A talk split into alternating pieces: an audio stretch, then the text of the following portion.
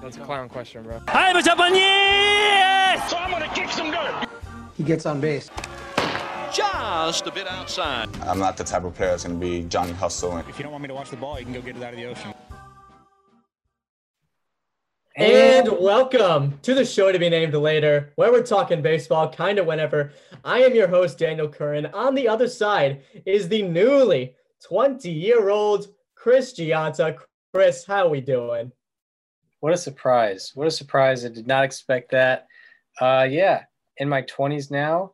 Um, for your, I, I, I guess it's kind of fitting because for your birthday, we did the 1995 Mariners, which is one of your favorite teams, probably your favorite team. And uh, Mhm. for history on my birthday, we're doing Greg Maddux, which one of my favorite players on the list, uh, for Yeah, sure. that's right. Yeah. Uh, And I stole the intro. yeah, you did. I, but that was not communicated at all. Uh, I just waited for the rep- record thing to show up on Zoom and I just sent it. Well, yeah, I mean, uh, I think they can hear that because I did go for the intro, but it was stolen from me. So it took it took 68 episodes, but it, it finally happened. And here we are. reasonably, reasonably good occasion. Also, uh, happy birthday to Tony Suck, one of Yes. the greatest catchers to ever live. Yep, Tony Suck, me and him, uh, two legends of the baseball world, uh, share a birthday together, which is Mhm. great. You know, it's great that I have that knowledge. Seems like destiny, if you ask me. Uh, but yeah, we're talking about Greg Maddux in this part of the episode. Uh, it is history is back. History is back, folks. Uh, we're gonna be tell- telling the stories of these players and teams. Uh, yeah, back and better than ever. Might change some things around. I mean, yeah, last time when we when we started doing history, we were kind of figuring it out. We've this is a well-oiled machine at this point, so you know Mhm. we're getting right back into It's this. a grind, So though. It is such a grind to do these. it is a grind. It is a grind, and you know, I when this is completed, it will be you know one of our greatest, uh, one of our greatest you know things that we've ever done in Mhm. like in like in terms of anything even looking back maybe 20 years from now like this is Yeah. we've done about 60 I'm 60 not gonna spoiler warning here, but it'll feel like Tony Stark at the end of Avengers Endgame when he defeats Thanos, but then he's like, you know, he's about to die and they're like, You can rest now, Tony. Except the difference is we're hopefully not gonna die at the end of it. yeah this is yeah by the end of this hopefully if we do complete the series which we probably will this will have been 60 plus hours of of broadcasting about Mhm. baseball history and uh players and teams and I would love to count up the amount of pages in our prep sheets combined. yeah pay i mean, It would be in like the 300s probably. yeah today yeah today we did combine for a new record 30 pages of prep work Yeah. uh greg maddux and the 2016 cubs Shout out to our first history show that had eight. uh yeah it did it was uh yeah not the best not the best somehow we did go pretty long though in that episode i, I have no idea what i have no idea how I don't either. I don't either. Like that was yeah, that was like an hour and a half, two hours.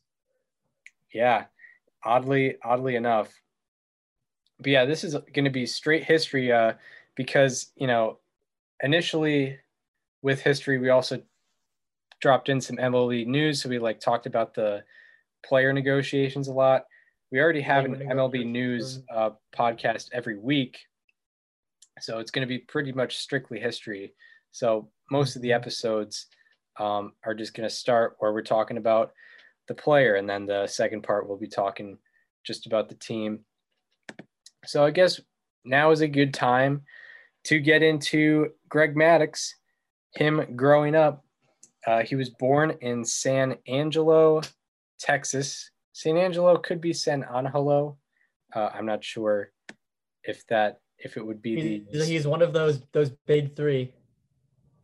well The uh, of. Florida, Florida, Texas, and Florida, Texas, and uh, California. It's one of the, it's one of those three usually. I know we usually just boil it down to the two, but Texas would be the third one. Yeah. Um, but it is kind of weird uh, as you bring that up. It's, it, is, it is kind of weird how he grew up. So he was in a military family and he moved frequently during his childhood. He lived in places like North Dakota, California, and Spain. And uh, their final move happened when Greg was 10 years old and they moved to Las Vegas, Las Vegas, Nevada, uh, which is Nevada. on the border of California and Arizona. Uh, so a, a good baseball area nonetheless, even though it's not one of the big three. Also, They Maddux, guys, the likes of Kris Bryant, Bryce Harper. yes, Kris Bryant, who we, who we will be talking about in the next episode, in the next part of the episode. That's right. Uh, so Greg Maddux, he played JV basketball uh, in high school, but it was he was discouraged by coaches who wanted him to focus solely on baseball, uh, specifically his pitching ability. And according to uh, a quote from Society of American Baseball Research on Greg Maddux, here it says, "quote Beyond what he learned from Fairless, uh, Maddux had a tutor in Ralph Medar, a former scout who oversaw workouts and organized pickup games on Sunday mornings in Las Vegas. Ralph was the first pitching coach I ever had, Maddux told John McMurray for an article in Baseball Digest. He worked with me when I was 15 years old, and he taught me that movement was more important than velocity. He helped make the ball move and sink as opposed to seeing how hard I could throw it. I think I was fortunate to learn that lesson at such a young age, unquote. So that was kind of the building blocks of what we saw in The Professor uh, in the 80s, 90s, and 2000s. Kind of a building block. Kind of learned it from from a young age. Uh, could use a little more of that, uh, I think, in this day and age. And this gave him this kind of these building blocks kind of gave him the reputation as more of a cerebral type pitcher, uh, even in even in his younger days. And ultimately, after high school, he was drafted in the second round with the 31st overall pick by the Chicago Cubs, and he had a decision between University of Arizona and the Chicago Cubs. Will he play in college? Will he play, play professionally? Uh, and he determined that the bonus money from the Cubs was good enough to sign the contract and skip college. And he actually put the bonus money aside, interestingly enough, did not spend $1 of it. Uh, and he did that because, you know, in case baseball didn't work out, he wanted to have that money. So he lived off minor league money along with money saved from summer jobs uh, when he worked at Sears and Wendy's. Uh, I'm presuming that was in high school. So from the jump, he was uh, thinking logically about you know what could and couldn't work uh, at a young age That's right. So now Greg Maddux is in professional baseball. In 1984, he started out in rookie ball like everyone does, and he did pretty well for himself. A 2.63 ERA in 85 and two thirds innings pitched. So I mean, you know, he's obviously at, at this point putting himself on the map as far as uh, big league prospects, and he continued to do so in 1985. A 3.19 ERA with a with 186 innings pitched and A ball. So, you know, moving up the ranks, still doing extraordinarily well. And in 86, he had a 291 ERA and 192 innings pitched between AA and AAA. And in nine of his 26 starts, uh, he completed them and he shut them out in four of them. So nine complete games, four complete game shutouts in 26 starts. And this guy was pitching extremely well in 1986. So well that he was called up to the majors in that season. And his major league debut was on September 2nd, 1986. And it started with Maddux as a pinch runner in the 17th inning of a game that was suspended due to darkness the day before, because of course Wrigley had yet to put in the lights. So um, they could not play night games at that point. So that's an interesting little debut for Greg Maddux. And he stayed in the game uh, after the pinch hit and gave up a home run in the 18th to get a loss. So uh, tough pitching debut for Greg Maddux, but I promise it'll get better from here. Um, he made his first start on September 7th, where he threw a complete game, allowing three runs and getting the win. There you go. Uh, he did have two bad starts, unfortunately, and he ended up with a 5.52 ERA in 31 innings pitched in the major leagues in 1986.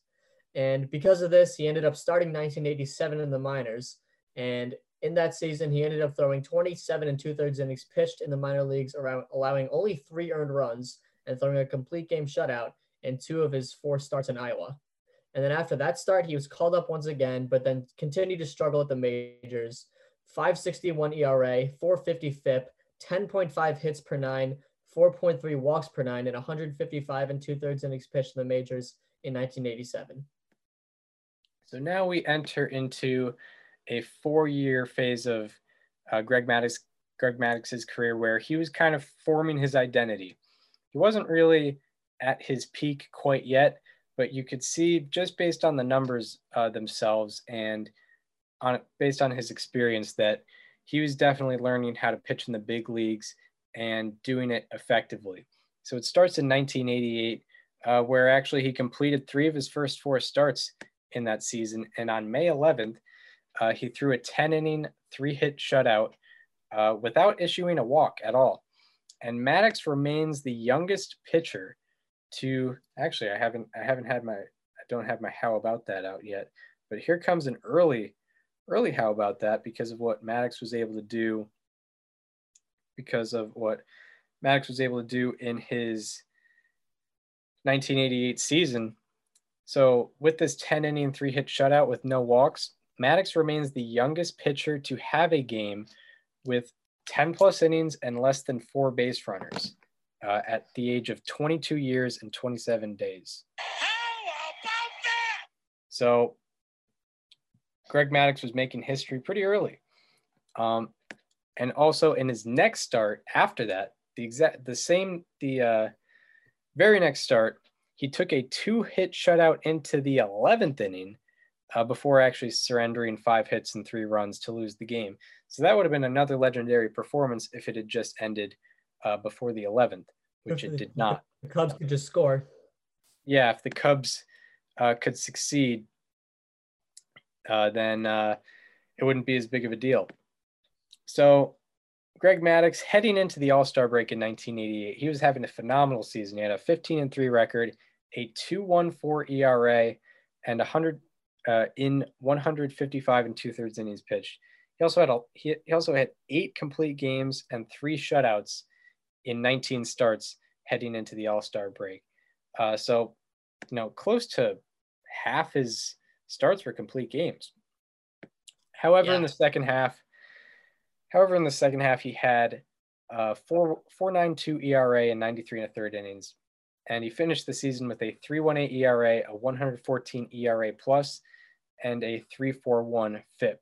And it's important to talk about the ERA plus because Maddux's era, especially his peak, that's when offense was at its peak. So ERA doesn't tell the whole story. ERA plus, it's relative to the league stats and ballpark factors. So it shows really how great Greg Maddux was. But to and be also, fair, a three a 318 ERA with a 114 ERA plus isn't that high.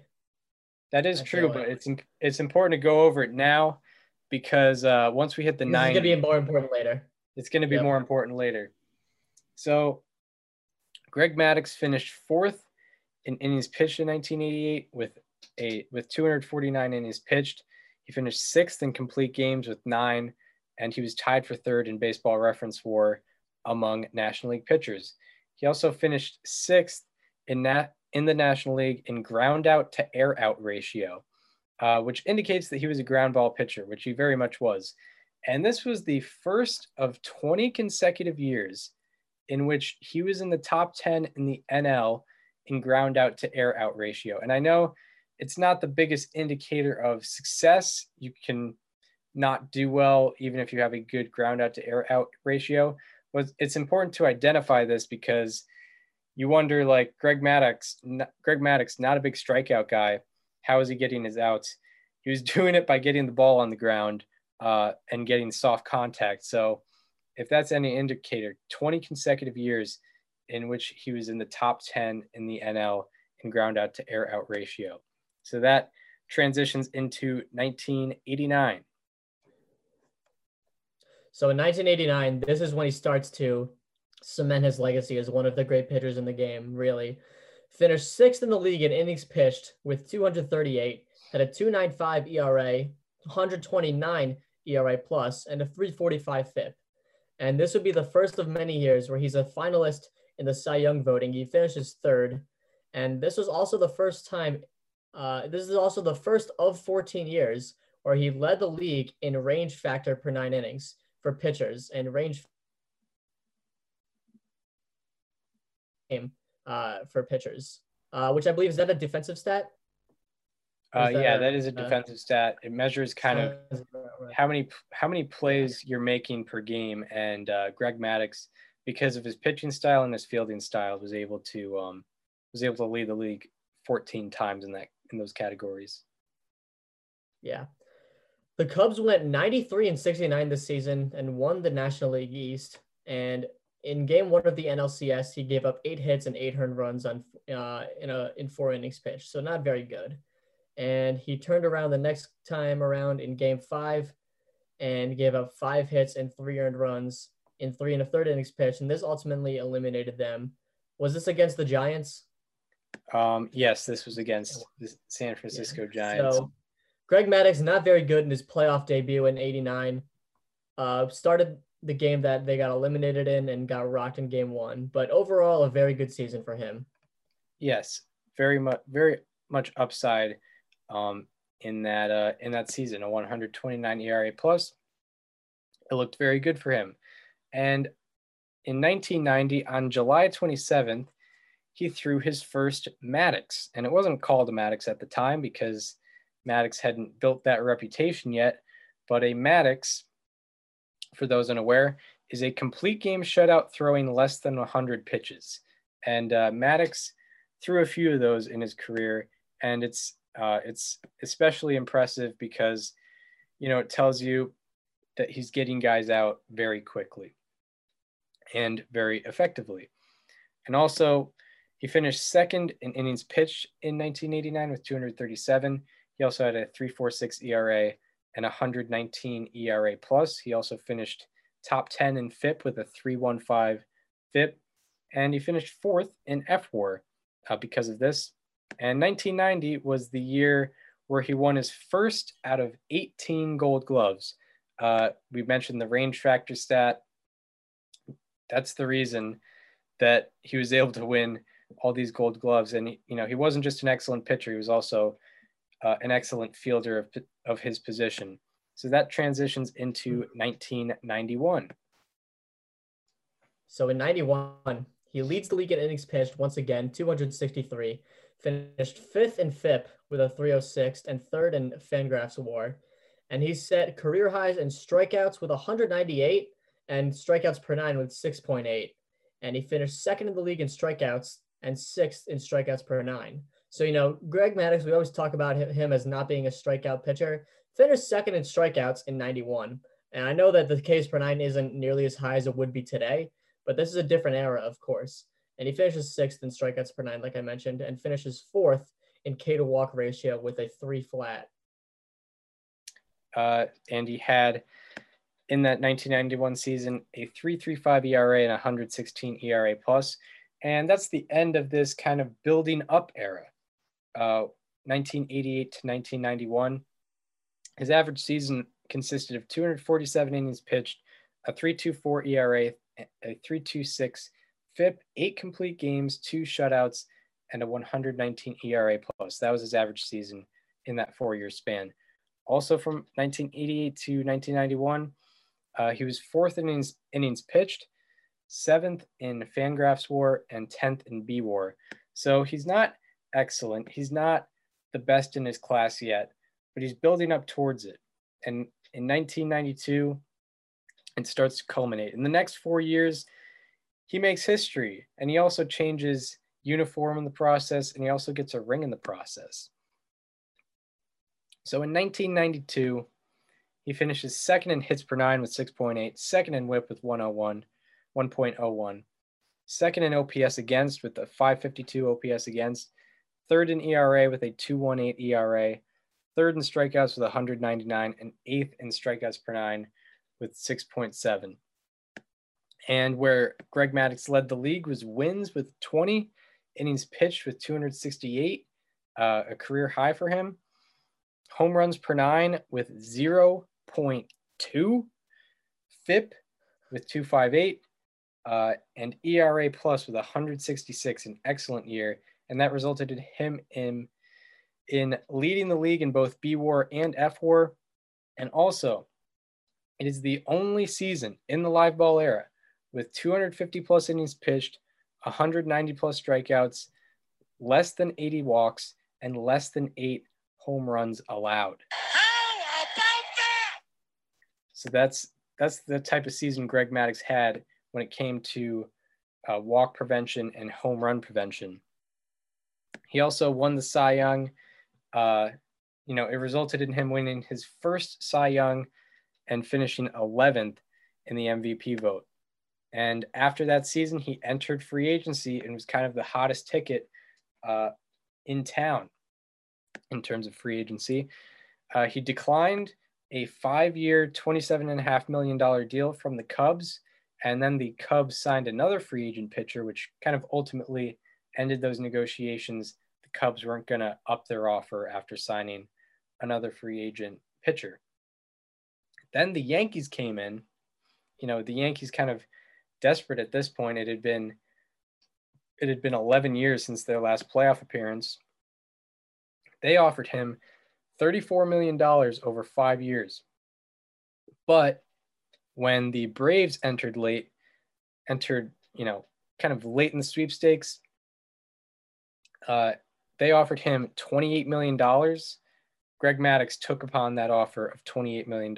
He turned down uh, $6 million extra from the Yankees. And Maddux ultimately chose the Braves despite the money because he believed that the Braves gave him the best opportunity to win a World Series. And that was evidenced uh, by their two consecutive NL pennants uh, heading into that 1993 season. So he joined uh, two future Hall of Famers in John Smoltz and uh, Tom Glavine. And he also joined the likes of uh, Fred McGriff and David Justice, then eventually Chipper Jones, but not quite yet.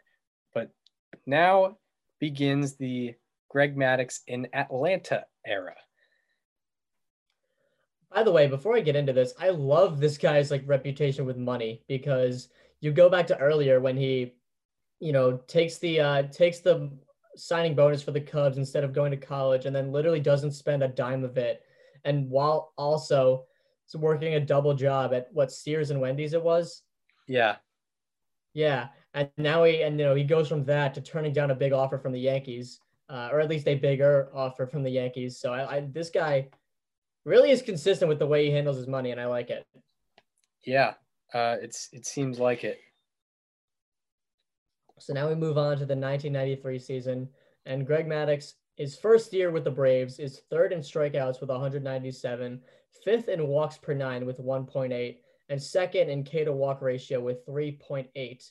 He led the league in innings pitched once again with 267, complete games with eight, whip with 1.05, OBP against with a 273, OPS against with a 590, FIP with a 285, ERA plus with a 170, and ERA with a 236.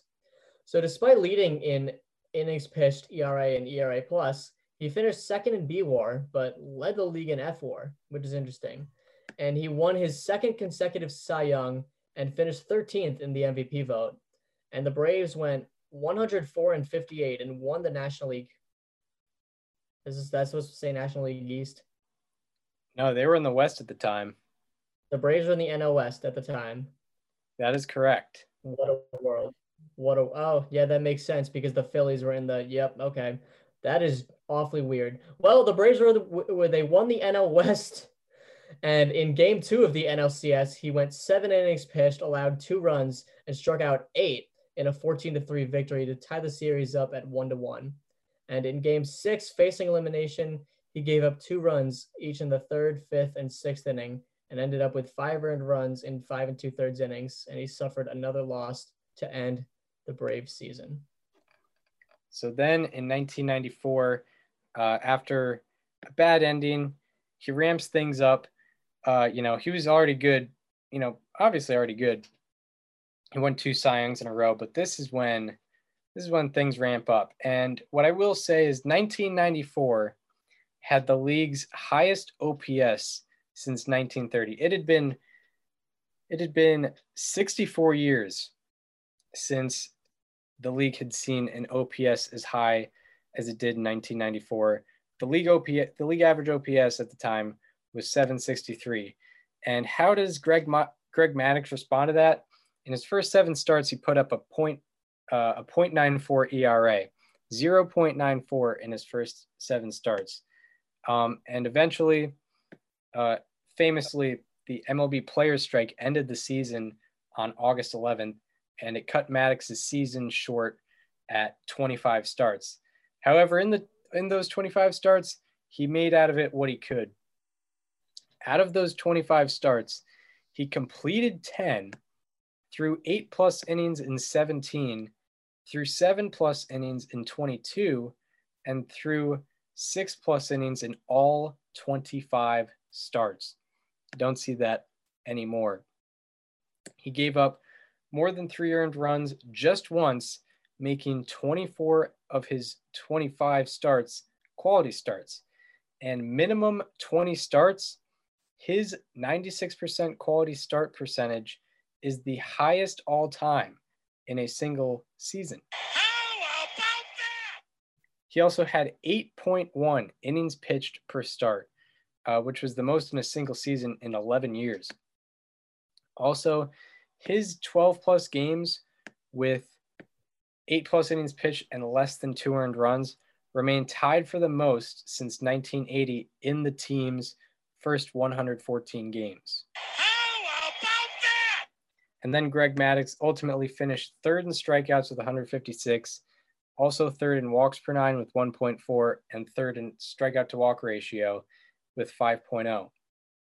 He led the league in wins uh, with 16, innings pitched with 202, home runs per nine with 0.2, uh, complete games with 10, shutouts with three, hits per nine with 6.7, whip with 0.90, the quadruple slash line against uh, slash 207, 243, 259, 502 off of him, a 502 OPS against. Uh, he also led the league in FIP with 239, ERA with 1.56, and ERA plus with 271. This led to him leading the league in both 171% above the average. 171% above the average Greg Maddux was in 1994. And he led the league in both B War and F War uh, because of this. And no qualifying pitcher in Major League Baseball in 1994 was within a full run of Greg Maddux's ERA. Also, no qualifying starter was within 100 points of his OPS against, and no qualifying National League pitcher was within three baseball reference war or fangraphs war. That's how that's how above and beyond Greg Maddux was in 1994. Also, he won the Cy Young unanimously. Uh, the previous two times he did not win unanimously. This time wins it unanimously and finishes fifth in the MVP vote, creeping up into the top five. He became the first pitcher in baseball history to win three Cy Young Awards in a row, and it has only been done once since then. Uh, Randy Johnson Randy matched Johnson. Rand, Matt, Randy Johnson matched him later on, and unknowingly at the time, because this stat wasn't really around, his 271 ERA plus was the second best all time uh, in a single season with more than 105 innings. Also, it is the only season in the integration era, which is 1947 and on. So it's a uh, 73 year history, only season in the integration era, era with 200 plus innings pitched and less than five home runs allowed. How about that? Also, it is the only season in the live ball era with 200 plus innings pitched and 35 earned runs allowed or less. How about that? And to top it all off, his 8.5 baseball reference war is the highest ever in a single season by a pitcher who made 25 or fewer appearances. How about that? So, you know, historic for a guy who had his season cut short. So, what happened with that strike uh, heading into 1995? Now, if you think his 94 season was incredible, you're right, but you also have no idea what you're in for this year. So, baseball resumed its play on April 26th, 1995, after the strike. And because of it, there was still ongoing, it was still ongoing during spring training, which meant that players had less preparation. And Maddux didn't throw more than six plus innings in each of his first three starts of the season. Uh, in his remaining 25, all but two were quality starts. And one of those two ended after one inning and one run given up, uh, where he presumably came out due to injury. So that was obviously a shortened start due to reasons kind of out of his control. And if you take out that one inning start from his uh, fourth start on, he averaged eight innings per start. And that year, he finished seventh in Ks per nine with 7.8, third in strikeouts with 181. Might I add, he had one of, he was close to uh, matching his, he was close to matching his um like 92 and 93 total strikeouts in less innings, which is impressive. He was only like 20 away. Yeah. Um, and second in hits per nine with 6.3. He led the league in wins with 19, winning percentage with a 905, innings pitched with 209, complete games with 10, shutouts with three, home runs per nine with 0.3, walks per nine with one flat, whip with an 081, OBP against with a 234, slugging against with a 258, OPS against with a 482, a FIP of 226, an ERA of 163, and an ERA plus of 260. He led the league in B WAR and F WAR. He won the Cy Young unanimously once again, his fourth consecutive Cy Young award, and he finished third in the MVP vote. So now we're going to get into some how about that's from the 1995 season. Thankfully, I had a, a bit of research done from this already because we actually did the 1995 Braves. That's right. Uh, the second half of episode 35. If you want to check that out, if you if you like some Braves talk. Uh, If you but want some uh, some Mike Mordecai, Charlie O'Brien talk, you know, you know where to go. if you want to hear all about Mike Devereaux, there is the spot. So hmm Greg Maddux, uh, in that 1995 season, he, you know, after this 19, 1995 season, he remains the only pitcher to win four Cy Youngs before turning 30. Only pitcher to ever do that. Um, I, I don't think that gets talked about enough. Also, uh, he had 9.7 B WAR uh, in a semi shortened season, also, by the way. No other pitcher in the National League had five plus B WAR. He had 9.7. The next best was below five. Unbelievable. He also had the highest winning percentage, minimum 20 decisions since 1875. It had been 120 years since we had seen a winning percentage like that, minimum 20 decisions. Also, uh, this ERA plus remains the fourth best single season ERA plus of all time of seasons of more than 105 innings pitched. Uh, and also, with his 1994 and 1995 seasons, he remains the only man to have two qualifying seasons with an ERA plus of 250 or better. How about that? Also, of those with 205 plus innings pitched, uh, he has the lowest slugging percentage. He had the lowest slugging percentage in a single season in the last 40 years, and the least amount of extra base hits allowed in a single season in the last 50 years. How about that? And to go along with that, he was a master on the road, uh, oddly enough. He was very good at home, but a master on the road. He was the he's the only man with 11 plus decisions on the road to go undefeated on the road in a single season. How about that? He also has the lowest single season road ERA in the last 50 years, uh, minimum 80 innings pitched on the road. How about that? He had a 112 ERA on the road in 1995. Also, of his 10 complete games, eight were on the road. And uh, he ended up with five complete games with less than 100 pitches and three with less than 90 pitches. Uh, unbelievable. He also had the most games with nine plus innings pitched and less than 100 pitches in a single season since pitch counts uh, began being tracked.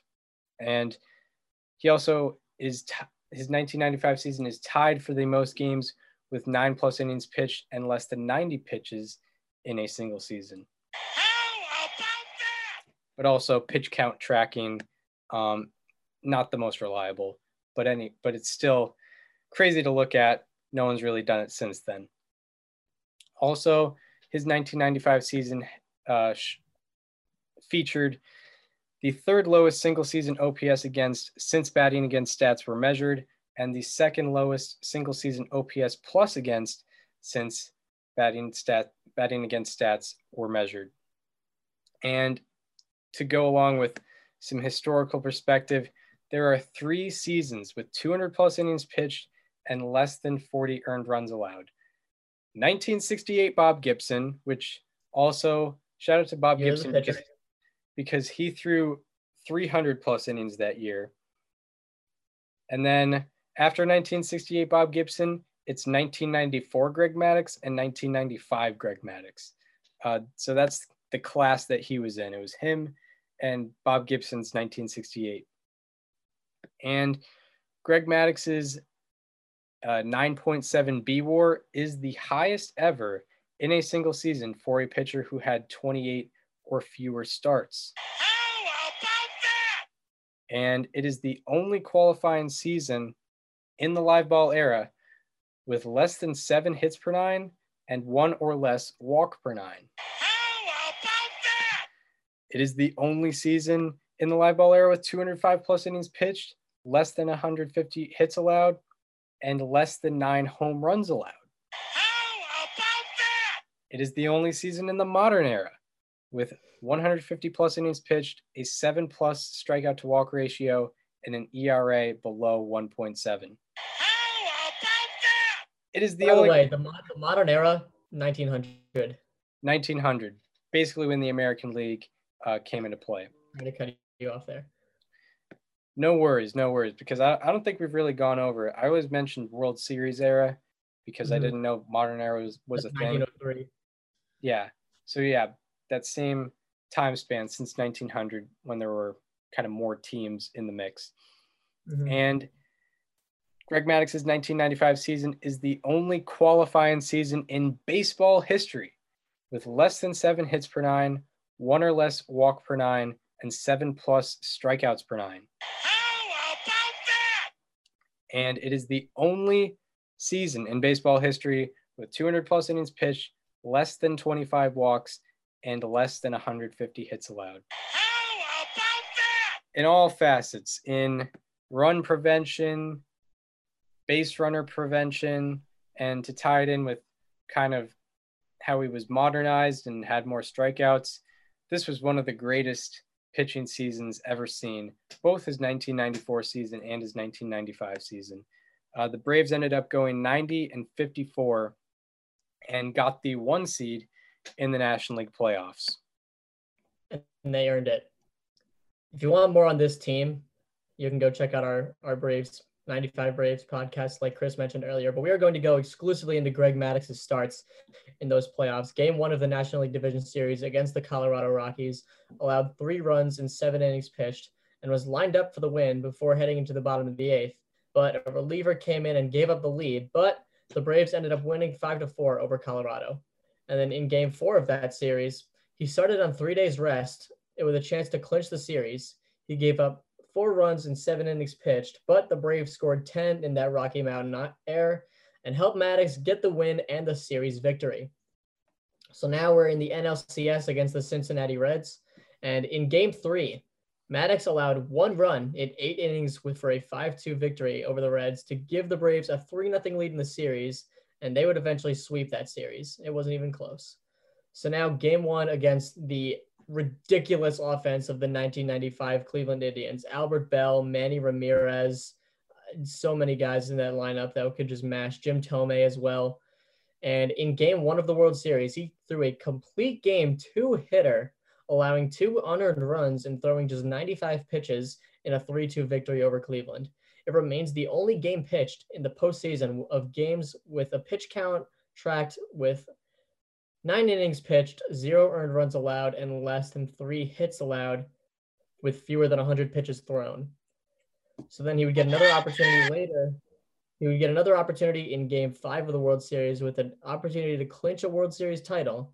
But unfortunately, in Cleveland, Maddux allowed four runs in seven innings and suffered the loss. But nonetheless, the Braves won game six, and Maddux was a World Series champion. And Maddux, throughout the playoffs, had a 284 ERA and a 38 innings pitched. Yeah, and that ends that kind of ends the uh the peak peak of Greg Maddux Greg Maddux's career. He, he continued being excellent and we should celebrate this peak 1992 to 1995 four consecutive Cy Youngs. Uh, his average season from 1992 to 1995 consisted of a 19 and 7 record, uh, 19 wins even with those shortened seasons, uh, 237 innings pitched, a 198 ERA, a 202 ERA plus, 254 FIP, a 0.95 WHIP, uh, 212, 256, 281, 537 quadruple slash line against, 183 strikeouts, 1.7 walks per nine, 7 Ks per nine, a 4.2 strikeout to walk ratio, 9 complete games, 3 shutouts, 0.3 home runs per nine, 8.3 B war, and 7.5 F war. That was his average season uh, in this crazy four consecutive Cy Young stretch. Average season, just a 202 ERA plus. That was average for him uh, in this four year stretch. And also from 1992 to 1995, he led the league in innings pitched, ERA, FIP, complete games, home runs per nine, B war, and F war. Led the league in all those categories. And now we head into uh, kind of the what I call post peak still elite. This is from 1996 to 2002, where Greg Maddux, he's not winning Cy Youngs anymore, but he's certainly in contention for the Cy Young almost every year. And uh, he's right up there with the rest of the competition in terms of that. So that leads into 1996. So Greg Maddux in 96, second in innings pitched with 245. He uh, he had a 272 ERA and a 162 ERA plus. Still really good, but just not the impossible standard that he had built himself up to in the previous years, and that's okay. And he led the league in walks per nine with one and K to walk ratio with 6.1. Third in baseball reference war, second in fan Fangraphs war, and he finished fifth in the Cy Young vote. And this season is the only season since the OG year of the pitcher in 1884, with 240 innings pitched, 150 strikeouts, and 28 or fewer walks. The Braves won the National League East. They went 96 and 66, and they had the best record in the National League once again. No World Series hangover in Atlanta. So now it's time for Greg Maddux uh, to continue his postseason dominance that he kind of had last year, uh, where he kind of formed into a better postseason pitcher, unlike 1989 and 1993. So he gets the ball game one of the NLDS as he should, and he allowed two unearned runs, no earned runs, in seven innings pitched, with seven strikeouts to earn the win in a three to two victory over the Dodgers. This game, this game one of the 1996 NLDS, uh, it remains the only postseason game in the pitch count tracking era with seven plus innings pitched, seven plus strikeouts, and fewer than 75 pitches thrown. How about that? So Greg Ma- Greg Maddux being the model of efficiency uh, that he always has been, and the Braves clinched that series. They moved on to the National League Championship Series, and in Game Two of that series, he allowed eight runs, uh, but only three of them were earned in six and two six and two thirds innings pitch of work. So still a quality start because it was only three earned runs. Uh, but because of all those unearned runs, he suffered the loss, and uh, that tied the series between the Braves and the Cardinals. So then he comes back in Game Six of the NLCS, and the Braves are facing elimination and he allows one run through seven and two thirds innings pitch, does exactly what the Braves need him to do. He struck out seven and earned the win in a three to one victory to force a game seven in the 1996 NLCS.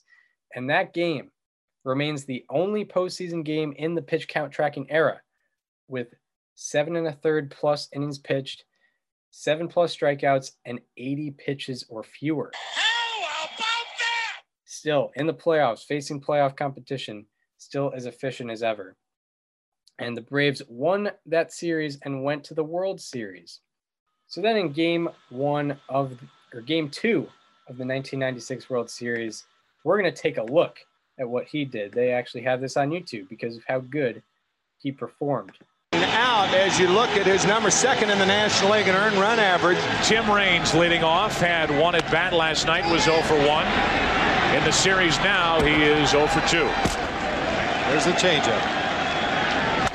To the right side, good play, McGriff. And the first inning is history. Now the first inning hit to Wade Boggs. Cecil is sawed off. One out. There it is to the right side. Now the race to the bag, won by Maddux, two out in the postseason yet. Back to Maddux. Greg able to get around the one out double. It's still one to nothing Atlanta. The one two to Boggs. You don't see Wade Boggs take that kind of a swing against many pitchers. Martinez breaks his bat. It heads into the seats. Came down without hitting anybody or hurting anybody seriously. Cecil grounds to short. He since with Atlanta. Blauser to his left. Another one, two, three inning. To the right side for Lemke. Maddux gets around over the outside corner, one away, and the first strikeout of the night for Greg Maddux. Had him reach it. Maddux starts it. One, six, not in time. One on, two out. Got him to end the inning. Two strikeouts in the inning.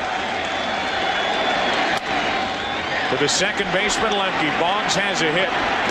But in the late innings, is grounded into a double play in the sixth. Grounds out to end the eighth. Maddux through eight. So there's Greg Maddux. This is our first video showing Greg Maddux. And if you're unfamiliar with his pitching style, that's exactly what it is. That's kind of the prototypical Greg Maddux game. It's That was a very frustrating- Greg Maddux start. yeah, very much Greg Maddux. It's frustrating hitters getting them getting first of all getting ahead in the count and then making them swing at pitches that they don't necessarily want to swing at. Deceiving hitters by making a ball look like it's right down the middle, but really it ends up on the corner. He had basic he rarely ever threw a straight fastball. Uh, it was mostly like two seamers, changeups, sliders, and curveballs. Uh, I don't know if I've ever really seen a straight fastball from Greg Maddux. So every pitch had movement. And that's kind of the prototypical Greg Maddux game. And in that game, he threw eight shutout innings on 82 pitches uh, to earn a to, earn the win in a 4 0 victory over the Yankees to extend the series lead to 2 to nothing. It looked like they were going to go on their way to win the series. And it is one of two postseason games in the pitch count tracking era with eight plus innings pitched and 82 or fewer pitches. And also in that game, he had eight one pitch outs. And he also had five assists and two putouts. So he was, he was very active as a fielder.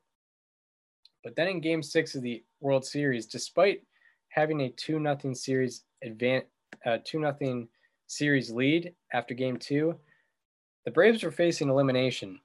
And Greg Maddux gave up three runs in the third and ended up allowing only those three runs in seven and two thirds innings pitched. So a very good start. But he suffered the loss in a three to two defeat to the Yankees, which ended up losing them the World Series. Not the worst start, but the offense didn't really pick it up there. Could have been better, but also could have been worse, definitely. And Maddux, Matt, this might have been Maddux's best postseason run, even though the Braves didn't win the World Series.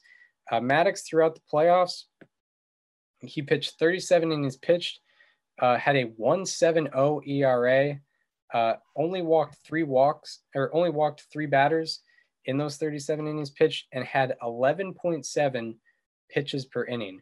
Uh, you know, 12 in tw- a 12 pitch inning. You're thinking, oh, that's a quick inning.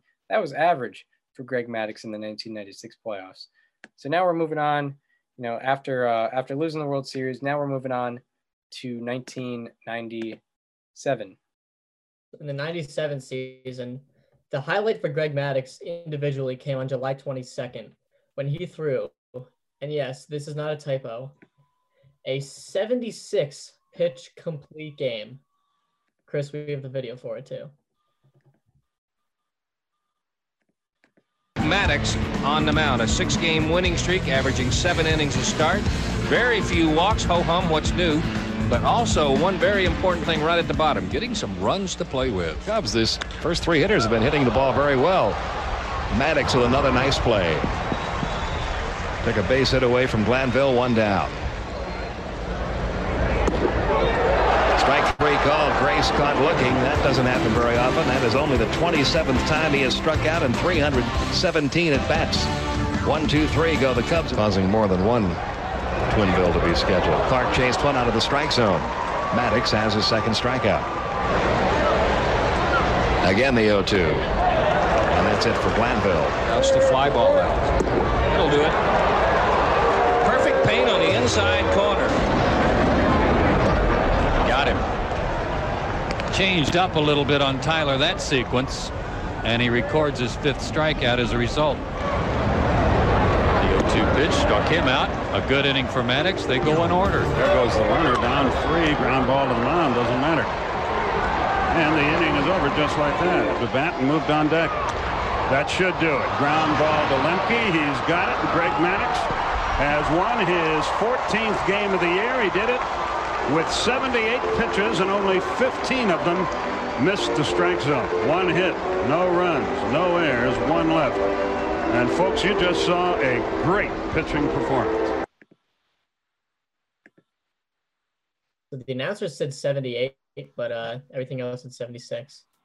Yeah, the YouTube title said 76, Baseball Reference said 77, and uh, the YouTube type, uh, the YouTube, uh, the announcers said 78. So regardless, you know, regardless of what it is, yeah, really it's, good. It's extremely good. So in the 97 regular season, Greg Maddux was eighth in innings pitched with 232 and two thirds, second in whip with an 095, second in FIP with a 243, second in ERA with a 2-2, and second in ERA plus with a 189. He led the league in home runs per nine innings with 0.3, walks per nine with 0.8, and K to walk ratio with 8.9. Second in B WAR, third in F WAR was the Cy Young runner up, but finished 12th in the MVP vote. And this 97 season is the only season since 1920 with 225 plus innings pitched, 20 or fewer walks, and less than 10 home runs allowed. How about that? And it is the only season in baseball history with 220 innings pitched, an ERA plus of 180 or higher, and a K to walk ratio of 8.5 or higher. How about that? And no surprise here, the Braves went 101 and 61 and had the best record in the National League. So now we get another postseason run for Greg Maddux. And in game one of the NLDS, he did not disappoint against the Houston Astros with Jeff Bagwell, Craig Biggio, all those great bats. Complete game with one run and, uh, and allowed with that complete game with one earned run. It was not even an earned run, it was just one run and a 2 1 win over the Astros. And then they advanced to play the Florida Marlins. That was the series with uh, tough umpiring. Go look that one up on YouTube. But nonetheless, Greg Maddux in game one of that series went six innings, allowed five runs that were unearned, six hits, three walks, seven strikeouts. So very unlucky for him there. And NLDS game five, with the series tied, he went seven innings, allowed two runs on four hits and a walk.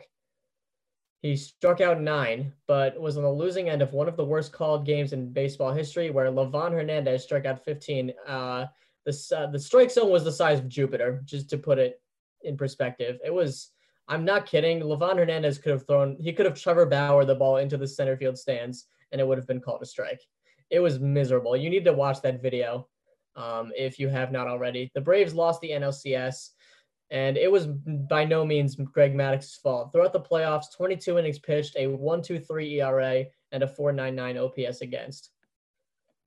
So now heading into 1998, uh, Greg Maddux had a very fiery hot start in 1998. It looked like it was 1994 slash 1995 Maddux, and this was uh, this was the the home run chase of 1998, and Greg Maddux uh, was doing something special. He had a 1.53 ERA through his first 25 starts.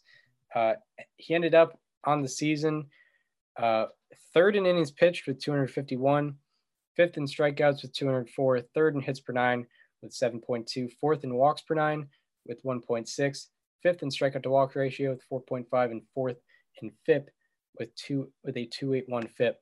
He also led the league in shutouts with five, WHIP with a 0.98, ERA with a 2.22, dropped a little bit or uh, increased a little bit, but still a 2.22 ERA, and also an ERA plus of 187. He was 87% above the rest of the league. 87% above average uh, in the league. Also, he finished third in baseball reference war and also third in F war. And he ended up finishing fourth in the Cy Young vote. And also in 1998, uh, he had three Madduxes. Uh, we went over this nine plus innings pitched, no runs allowed, uh, and less than 100 pitches thrown. He had three of those, and those are tied for the most Madduxes in a season since pitch counts began being tracked, uh, whenever that was. It was being tracked in Maddux's era, and that's why we have these lovely stats.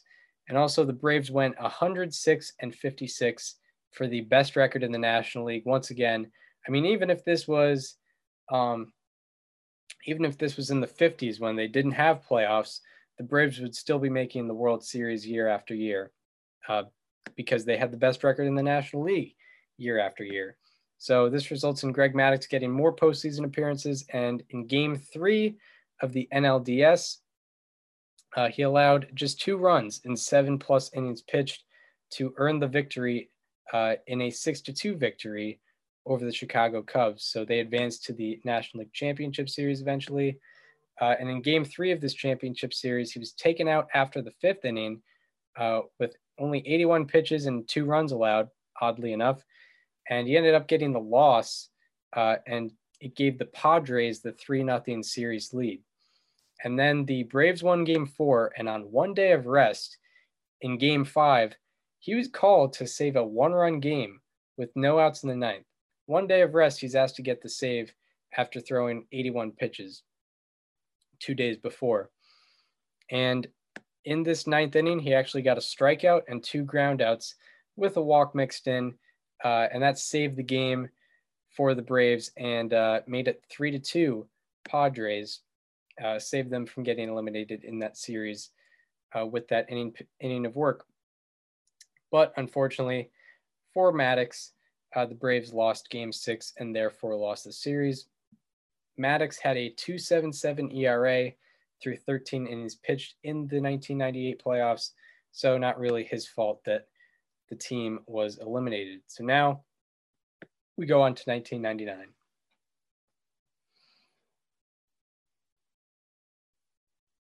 I was muted. Uh, last season of the century, and Greg Maddux did not start very hot.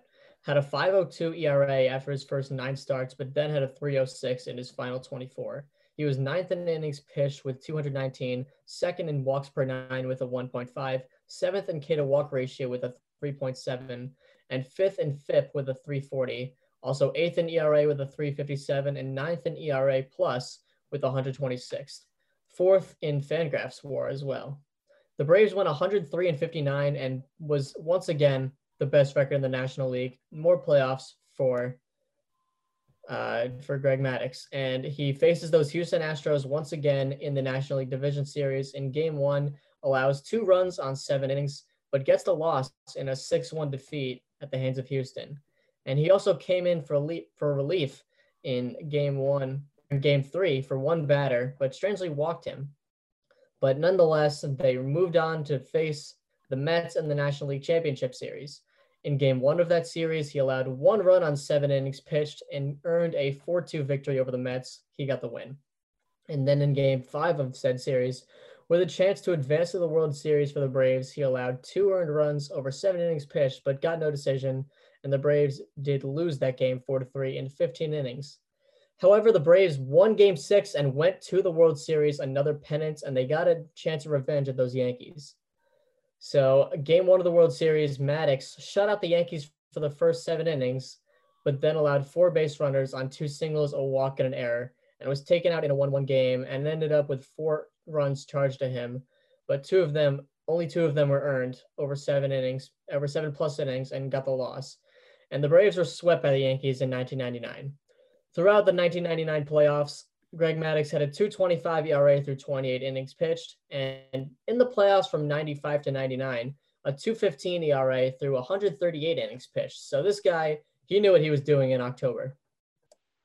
Very much so. And actually, a, a factoid that I didn't have in the prep sheet that I forgot to look up uh, Greg Maddux, highest F4 from a pitcher in the 90s. So ended that decade on top uh, in terms of Fangraphs WAR. Him and Clemens were basically him, Clemens, and Johnson were the pitchers of the '90s. Kind of a toss-up between all three of them, um, if you ask me, in terms of uh, in terms of greatness.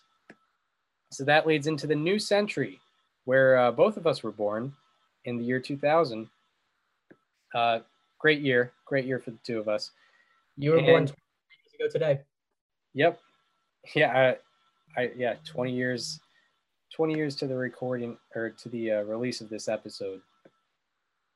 And in the year 2000, Greg Maddux continued his dominance, second in innings pitched with 249, second in whip with 107, third in strikeout to walk ratio with 4.5, third in FIP with 323, fourth in ERA with a three flat ERA, and fourth in ERA plus with 153. Still a very high ERA plus because it's the steroid era, baby. It's the steroid era, and uh, offense is at its peak. And Greg Maddux is still dominating. And Greg Maddux led the league in shutouts with three, and also led the league in walks per nine with 1.5 in the year 2000. Uh, he was third in B War and second in F War in this 2000 season, and he finished third in the Cy Young vote and 12th in the MVP voting. The Braves went 95 and 67 and won the division in 1995. So another playoff appearance for Greg Maddux. And in game one of the NLDS, he actually gave up six runs, four of them being earned in the first inning. And he ended up allowing five earned runs in four innings pitched and got the loss in a seven to five defeat from the Cardinals. And the Braves in that series were swept by the Cardinals uh, and got eliminated once again in the playoffs. So now we're on to 2001. And in this season, Greg Maddux was fourth in innings pitched with 233, second in whip with a 106, second in K to walk ratio with 6.4, and fifth in fielding independent pitching, aka FIP with a 312, fourth in ERA with a 305, fourth in ERA plus with a 146. And he led the league in walks per nine once again with a 1.0, was fifth in baseball reference war, third in Fangraphs war, and the Braves went 88 and 74 and won the division. Not the best record in the NL anymore, but still a playoff team. And in game one of the National League Division Series, Maddux allowed two earned runs in six innings pitched and got a no decision for the Braves. Uh, and that would be the end of that series. It was a quick one. And in the National League Championship Series, going up against the Diamondbacks, in game one, Maddux allowed two runs in seven innings pitched, but he suffered a loss in a classic Maddux versus Randy Johnson matchup and Johnson shut him out. No shame in losing to Randy Johnson, no matter who you are. The Braves one two nothing. Uh, they're no, I'm sorry, the Diamondbacks one two nothing. In Game Four of that series, he pitched on short rest with the Braves down two to one in the series, and he allowed six runs, only four of them earned in three plus innings. And the Braves eventually lost the NLCS to the 0-1 Diamondbacks. So that moves on to 2002, kind of the end of the post-peak uh, I would call it, of Greg Maddux's career, where he's still banging out top five and you know all the important categories. Fourth in walks per nine with two, second in ERA with 2.62, second in ERA plus with 159, uh, and 10th in FIP with a 3.43. And he did all that in 199 in the third innings pitched, uh, almost cracked 200. He was also seventh in baseball reference WAR, and it was his 15th season with 195 plus innings pitched and an ERA plus of 110 or better. And those 15 seasons are tied with Walter Johnson for the most such seasons through an age 36 season. How about that? And the Braves ultimately went 101 and 59 for the best record once again in the National League. Uh, so Greg Maddux appeared in Game Three of the National League Division Series, and with the series tied one to one, he allowed two runs in six innings to earn the win in a 10 to 2 victory over the Giants, giving the Braves the series lead. But the Braves lost the next two games and therefore lost the series. So, uh, to go over this era, the seven year, seven year era of Greg Maddux's career, where he's not at the top winning Cy Youngs, but he's still um, in the top five, I guess you would say. So from 1996 to 2002, his average season consisted of 233 innings pitched, uh, an 18 and 8 record, a 276 ERA, a 158 ERA plus, a 301 FIP, 1.3 walks per nine. The walks are going down, 4.8 strikeout to walk ratio, 5.8 B WAR, and 6.6 F WAR. And also from 1996 to 2002, he led the league in innings and was fifth in B WAR and third in F WAR. So definitely, for sure, according to both, a top five pitcher in this kind of post peak, right up there with the Pedros, the Clemenses, and the Johnsons. Um, after, even after winning all those Cy Youngs, you know, didn't win a Cy Young in this in this case, but was still right up there with everybody competing for Cy Youngs. And now we move into what I call the slow moving sunset of Greg Maddux's career, where he's kind of fading out, but he doesn't really um, fade out for a while. He's still an above average pitcher for pretty much the rest of his career, and it starts in 2003. In 2003, once again started out slow, had a 5.54 ERA through his first 11 starts, but then had a 3.31 ERA through the last 25. He finished sixth in innings pitched with 218, fifth in K to walk ratio with 3.8, led the league in walks per nine, again with 1.4, had a 396 ERA, 108 ERA plus, and a, a 390, 389 FIP. And the Braves once again, 101 61 best record in the National League. In game one of the National League Division Series against the Cubs, with the series tied one to one, Maddux allowed two runs in six innings, but got got the loss in a three-run deficit to the Cubs. So pitched very well wasn't offense was wasn't going, and the Braves ultimately lost the series. And Maddux entered free agency as a 37-year-old after this season, and he ended up signing back with the Chicago Cubs for a three-year, 24 million dollar deal. So back in his uh, days with the Cubs, signs with the team that originally drafted him, and on August 7th, he decides he's going to make some history uh, on, on August 7th, entering August 7th, 2004, he was at 299 career wins. Let's see how it works out for him. Maddux working hard. Well, the thinking there was to get the first win of the series, and they did. Wanted that call right there, too, for strike three against the opposing pitcher in his first game ever. Didn't matter. Got it anyway. And that's going to be it for Greg Maddux. He's gone five innings, which would qualify him to get his 300th win. But the bullpen going to have to nail it down over the final four innings.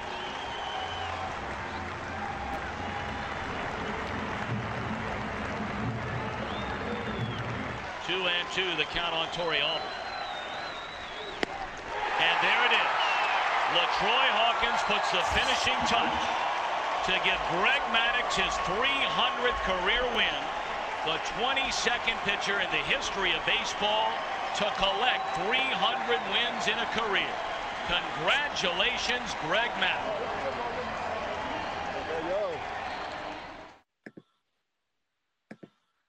So Greg Maddux gets his illustrious 300th win. By the way, in short, August 7th is the anniversary of Greg Maddux's 300th win, Barry Bonds' 756th home run, and Mike Trout's birthday. Just to sum Yeah. it all up. Yeah. Yep. And uh, thank God, thank God we had Thom Brennaman there to call it all. Legendary broadcaster, Absolutely. one of the greatest home run calls. He, was, he even called Mike Trout's birth. It was crazy. Yeah. yes. So Greg Maddux ultimately, even though he's in his age 38 season, he's still grinding. He's top 10 in innings pitched. It's over 200, 212 and two thirds innings pitched. He's still preventing walks. He's third in walks per nine with 1.4 and therefore fourth in strikeout to walk ratio with 4.6. Uh, in this age 38 season, he had a 402 ERA, a 110 ERA plus, and 436 FIP. And in 2005, he's going to make some more history. On July 26th, uh, he's on the verge of another milestone. He's at 2,999 strikeouts. Let's see how he handles it. 2 2. Struck him out looking. There it Chicago is. Would like to congratulate Greg Maddux on his 3,000th career strikeout, becoming just the 13th pitcher ever to reach that milestone, and the second to do so in a Cubs uniform. Maddux is the first player in baseball history with 300 wins, 3,000 strikeouts, and less than 1,000 walks. Congratulations, Greg. Congratulations to Greg. Well, would you Who's look that- at that? Who was that? Who was that batter? Did you catch who that was at all? Um, no, I uh, I'm looking at. I'm not screen sharing, but I'm looking at it. By the way, that was a beautiful pitch. Yeah. the change up there. That was per for what is he? What was he in like his age 39 season? Still Yeah. throwing that. Beautiful. Uh, number 13 of the Giants. Uh, not exactly sure, but it, he was the victim of Greg Maddux's 3,000th strikeout. And yeah, the uh, the announcer actually gave a, a little how about that? Only pitcher with He 300 wins, 3,000 plus strikeouts, less than a thousand walks. Shout out to the Cubs PA guy for that one. Yeah, doing how about that's before we ever could. Uh, Greg Maddux ended up being seventh in innings pitched with 225. Uh, he led the league once again in walks per nine with 1.4, and in that season, uh, he was above average, had a 104 ERA plus, uh, and also a 406 FIP. So that leads into 2006. He's 40 now. So now we're in 2006, like Chris mentioned. He had a 469 ERA with a 99 ERA plus and 136 in a third innings pitched before he got traded to the contending Los Angeles Dodgers. He had a 330 ERA and 137 ERA plus with a 380 FIP and 72 in a third innings pitched and two thirds innings pitched for the remainder of the season with Los Angeles. And Los Angeles went 88 and 74 and got a wild card spot. And in game three of the National League Division Series, down 2 0 in the series, uh, he allowed four runs in four innings and in the no decision, which ended up being a 9 to 5 Dodgers loss. So that ended up being the end of the season. How many times did he start in a game where his team got eliminated and most of them weren't even his fault? Uh, it seemed it seems like a lot. It seems like a lot of the seasons That's like ended. four or five times now.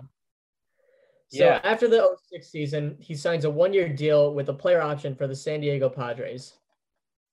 So now he enters uh, into San Diego in 2007, uh, has a 4.14 ERA with a 3.58 FIP in 198 innings, and he led the league in walks per nine with 1.1. And it is the only season in the live ball era by a pitcher in their age 41 season or older with 196 plus innings pitched and less than 1.2 walks per nine. And Maddux ended up picking up his option to continue with the Padres in 2008. So now we're in 2008. He had a 3.99 ERA and 180, 153 in a third innings pitch before getting traded once again to the Dodgers. And with the Dodgers, he struggled, had a 5.09 ERA in 40 and two thirds innings pitched for the remainder of the season with Los Angeles. he allowed no earned runs in four innings in the playoffs. And on December 9th of 2008, he announced his retirement from baseball. One of the greatest careers ever. And he would be enshrined in the Baseball Hall of Fame in 2014 with a 97.2% of the BBWAA ballots. And he very much, and as for his post career, he hasn't really been too public with his life. He's kind of been holding himself to his family since his retirement. But in 20, I think it was 2016 or 2017, he did a, uh, he did a boom like job in Las Vegas. I got to take this. Yeah. What's up, coach? Guys, I got to go run study hall. For how long? About two hours. Well, I mean, I need at least it's like 10 more, right? I could throw. No, I don't want any of you guys throwing because you guys, no. no. I could throw BP. Here, hold this. I throw to kids all the No, time, it- dude. You've actually thrown. I throw to my uh, little league team. well, I mean, back in the day, he'll be okay. Yeah, we'll give him a try. It's all right, let's see. Just don't hit me. It's actually not too bad, actually. Thank you. Strike. Hey, that's scary. This is great. this sound guy's got a good curveball. What is this? It's pretty good. No. That's a strike. That's a strike. You want it higher? No, y- yeah, maybe a little higher. He actually might be better than the other guy. Is he? Yeah. I seriously doubted you. That's a ball. I, I know, yeah. Okay, hold on, I gotta take it seriously. I need to get one over the fence. Give me five more. Hate it when that happens. Strike. Curveballs. Oh. Oh, too low. Sorry. Okay, ready? I'm ready. Middle of the way. Hit it over the right field fence. All right, I'll try my best. Okay. All right, two more. Do it again.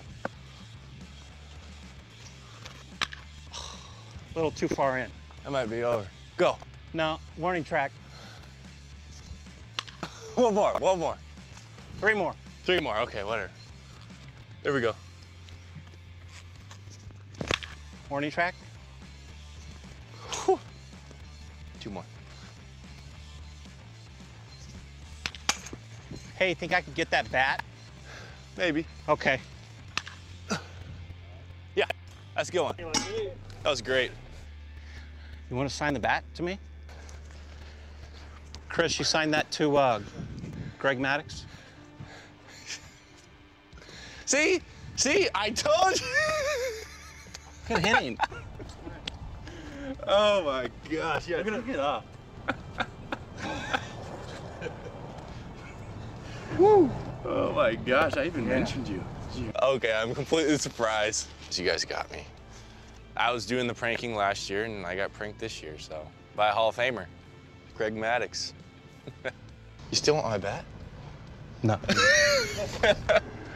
yeah, oh, man.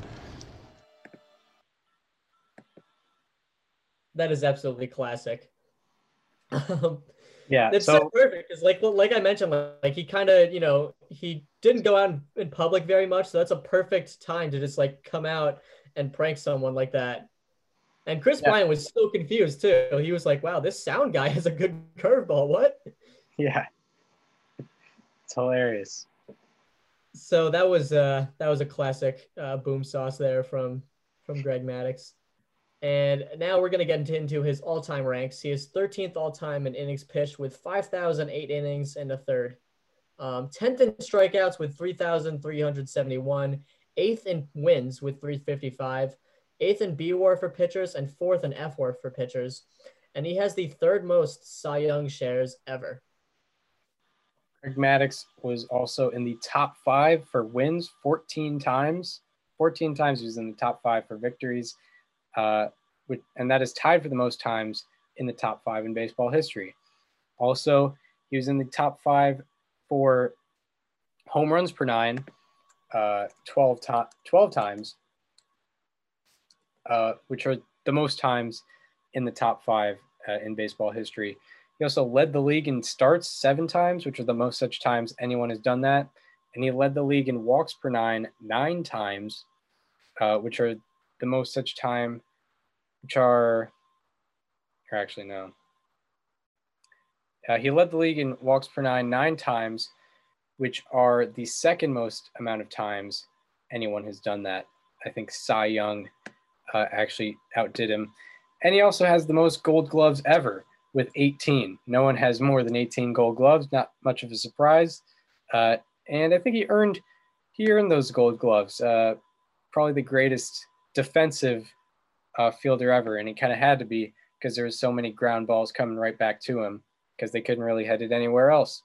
And now uh, we get into our history edition of. How about that?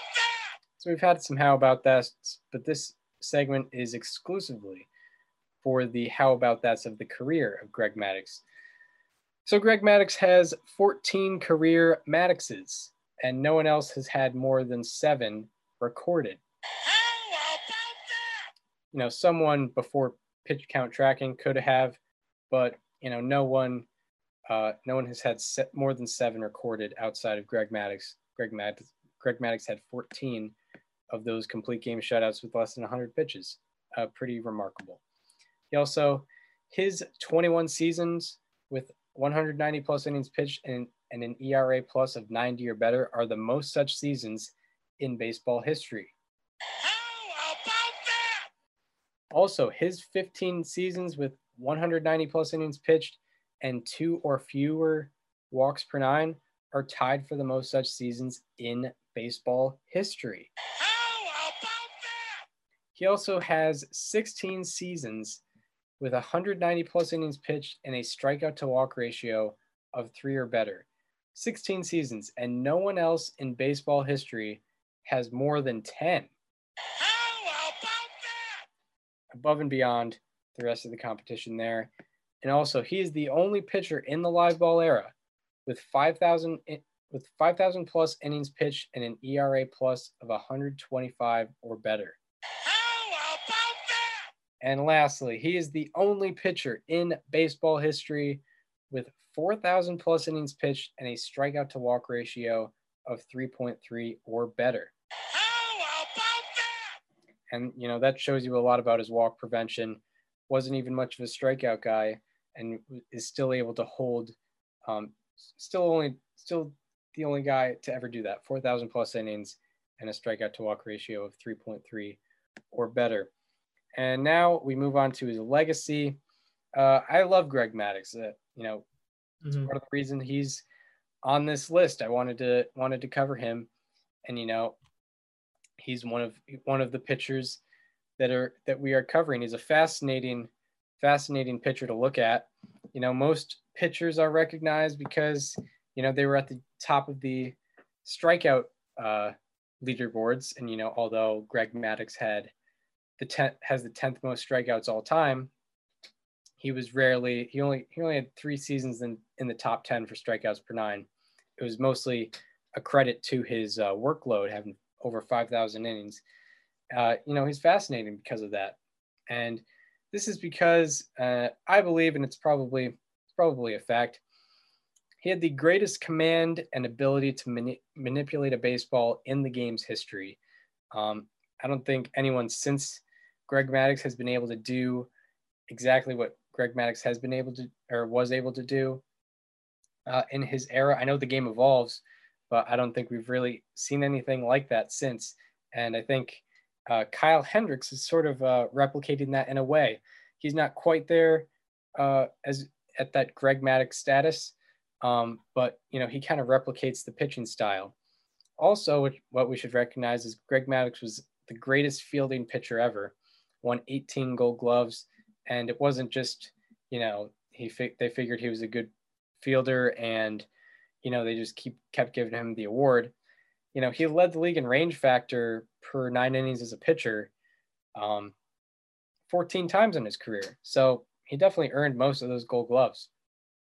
And also, what we have to consider with Greg Maddux, he's part of possibly the greatest pitching trio in baseball history. When he joined the Braves, he joined Tom Glavine and John Smoltz, who also had pretty much their peak at the same time that Maddux did, or around the same time that Greg Maddux did. Um, all three of them are deservedly Hall of Famers, and you know we did, we don't really see that in baseball history that much a pitching trio like that. And Greg Maddux was definitely the the lead horse of that pitching trio. And lastly, he was also part of one of the longest reigns of success for a single franchise. We keep men- we kept mentioning the Braves. You know, they won 100 games and they uh, had the best record in the National League. Like, even you know, I I know that division titles aren't aren't as prominent as like you know back before the uh, before league championship series series and playoffs when like the the best record in the regular season got to go to the World Series. If that was the standard, the Braves would be making the World Series all the time because they always had the best record in the National League. And Yeah. Greg Maddux was a Greg large Maddux part of that. seven rings. Yeah, yeah, exactly. The yeah, the uh, Greg Maddux he was a big part of that, and probably probably wouldn't have happened like that if Greg Maddux wasn't uh, wasn't a part of that. You know, he was the he was the head guy of the rotation the entire time, pretty much during that reign. So that's kind of Greg Maddux's legacy. He's one of my favorite. I will get into a couple things here. Um, one little, I guess, sort of personal story involving Greg Maddux. The one thing that amazes me is that his, the way he went out there and pitched was almost like a trademark. Like it, you know, the fact that there's a Maddux, which is which is a you know a start with nine innings pitched, zero earned runs, and less than 100 pitches. And around last, I think April or May, um, I was playing a little game with some friends of mine from back home where I would pull up the the Fangraphs uh, war leaderboards for every position, and I would have my friends guess the top ten, and obviously Greg Maddux would be in there. So uh, when we were on to starting pitchers, Greg Maddux is one of the few that hadn't been named yet, and one of my friends asked for a hint, and he goes, uh, "Power pitcher or finesse pitcher?" And I go, "The finesse pitcher." He goes, "Oh, Greg Maddux." Like just like that. So I mean, that kind of just goes to show just how much you know, he was recognized for sort of almost like the art style that he pitched in. Uh, it was, like I said, it was almost trademarked to himself. Yeah, exactly. He definitely earned that trademark.